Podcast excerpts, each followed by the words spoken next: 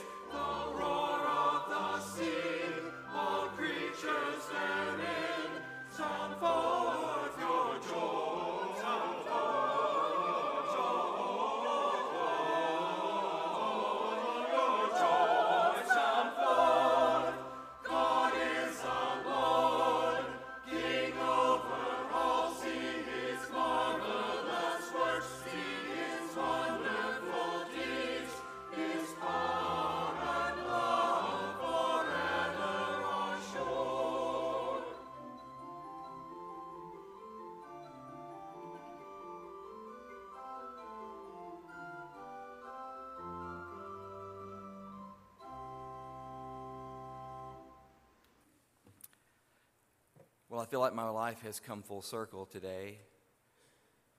At 17, I was a manager of a Burger King.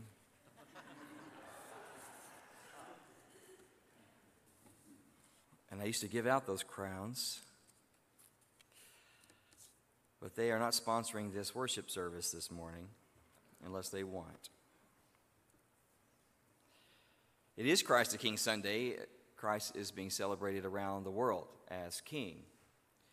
And so we have beautiful arrangement on this table, thanks to Katie Stark and those who, who prepare and, and decorate our table with flowers each Sunday. We are on the cusp of Advent, as Bobby mentioned a moment ago, preparing for Christ's coming. But we're talking about Easter. In fact, we sang an Easter hymn just a moment ago. Because before he comes again, Jesus must first leave. Before his manger, there's a trial. He was such a good and compassionate man, you know, a healer. He raised hope in people, he set people free, but he's being charged with pretending to be king, which, as you know, is political sedition, as treason. Now, he hasn't really pretended. It's those people from back in John 6 who began to want to make him king because he fed them with a miracle. But he wouldn't let them. How do you indict a person on charges of being good and compassionate? You don't. And so you accuse them of doing something criminal. They say he pretends to be king, which is a threat to the current king, Caesar. And so Jesus finds himself in the praetorium under interrogation. The scene is this a courtroom. Pilate will play the judge, Jesus will be his own defense, the mob outside are his prosecutors. And the question where are his witnesses? Are you the king of the Jews? Are these Pilate's words? Or the words of the mob. Jesus responds, Do you say this, or do other people say it? In fact, who wants to know? He already knows. Jesus knows the inside of each of us. So why ask? Because Pilate has said what the world thinks, but he has not yet said what he thinks. Pilate is only repeating what others have told him. So Jesus makes him wrestle with his own beliefs. Truth is, you don't even know what you believe until you hear yourself say the words. You can't get away with quoting people who never and never repeat yourself. I was accused once of quoting others. So and so says, and so and so says. I was guilty. Because they wanted to know what I thought. I didn't know until I spoke those words and owned them for myself. We begin in life repeating what our parents have told us about God. Then we may quote our Sunday school teachers. We may repeat something the pastor said. But a sign of growing maturity in faith is in taking responsibility for our own beliefs and opinions. Do you say this, or do others tell you? We quote others. Why? Well, we fear being judged. We don't commit to any position. We feel we are neutral, think we are safe, but Jesus doesn't let us get by without quoting ourselves, won't let us avoid commitment.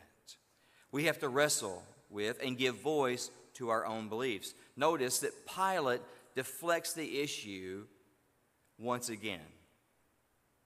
Am I a Jew? He shrugs off the question. He won't weigh in on what he thinks about Jesus. Am I a Jew? Am I one of your temple goers? I don't know this religion stuff. I mean, if you don't know anything about baseball, are you required to say anything about designated hitters or instant replays or Pilate says, I don't play. I'm not a Jew. Is he? In the Gospel of John, the title, The Jews, represents a whole world rejection of Jesus. According to John, Pilate is a Jew in that sense. Because notice that even though Pilate despises the Jews, Pilate is already on his way to becoming one of them as he interrogates Jesus, as he continually goes out to ask the Jews and to speak to them. Am I a Jew? You hear him. Because if I am, then are you my king? Ironically, yes. Jesus is his king. It's, it's funny, isn't it? Pilate, here, the envoy of the great King Caesar, king over the massive Roman Empire, interrogating the king of the entire world, the creator of the entire cosmos, asking him if he has the authority of king over a tiny little country. John wants us to laugh at the hilarity of this scene. Am I a Jew? Pilate says, No. We know he is. All those who reject, Are you my king? Now, Jesus could have said, Yes, I am, but that's not funny enough. It's not as funny as letting Pilate fumble his way to his own answer. Listen to him. What have you done that your people would betray you? What have you done that your people would put you on trial? You and I know he's innocent. Kind and compassionate man, healing and giving hope. Jesus could have listed his good deeds. He could have accused the reverends of hypocrisy, laid it out straight. But he never answers directly, does he? Instead, he says this My kingdom is not of this world. That is, my kingdom is not like your kingdom, Pilate, not like Caesar's kingdom, not like the kingdoms of the world with military might, as he describes. If his was, then his people would be fighting, and he wouldn't have told Peter to put back your knife. Pilate, you would not understand my kingdom. So you are a king. You say that I am. Pilate is right. It's ironic in John, so many people who know Christ's true identity are strangers and enemies. Read it. But his own people do not know him. Or if they do, they deny their relationship to him. So Pilate, a stranger, an enemy, no longer quotes what other people say.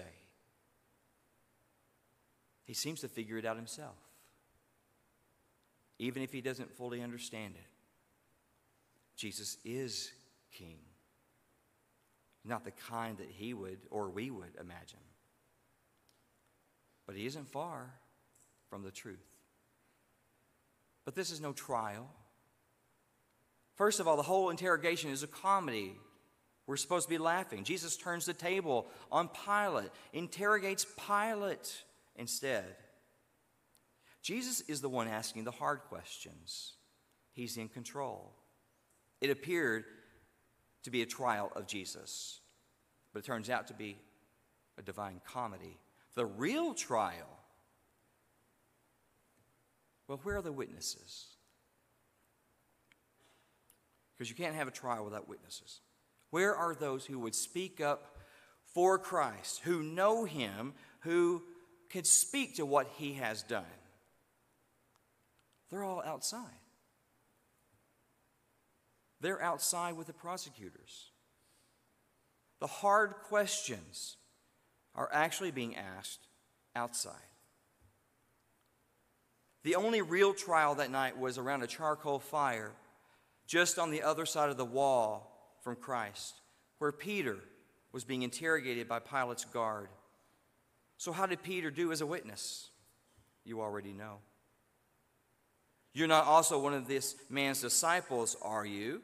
And Christ's number one witness replies, I am not.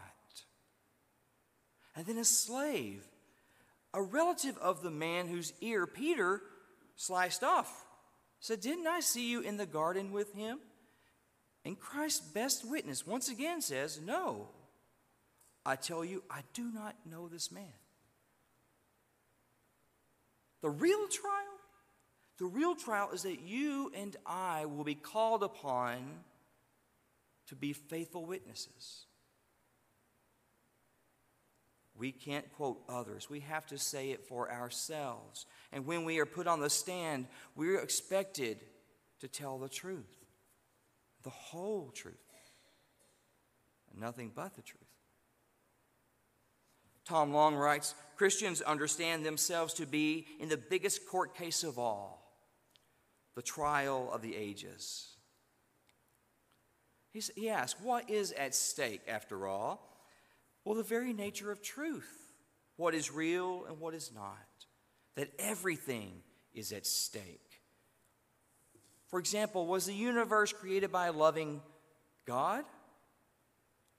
Or is the universe a blind and random collection of cold stones and burning embers floating through empty space, unshaped by a creative hand?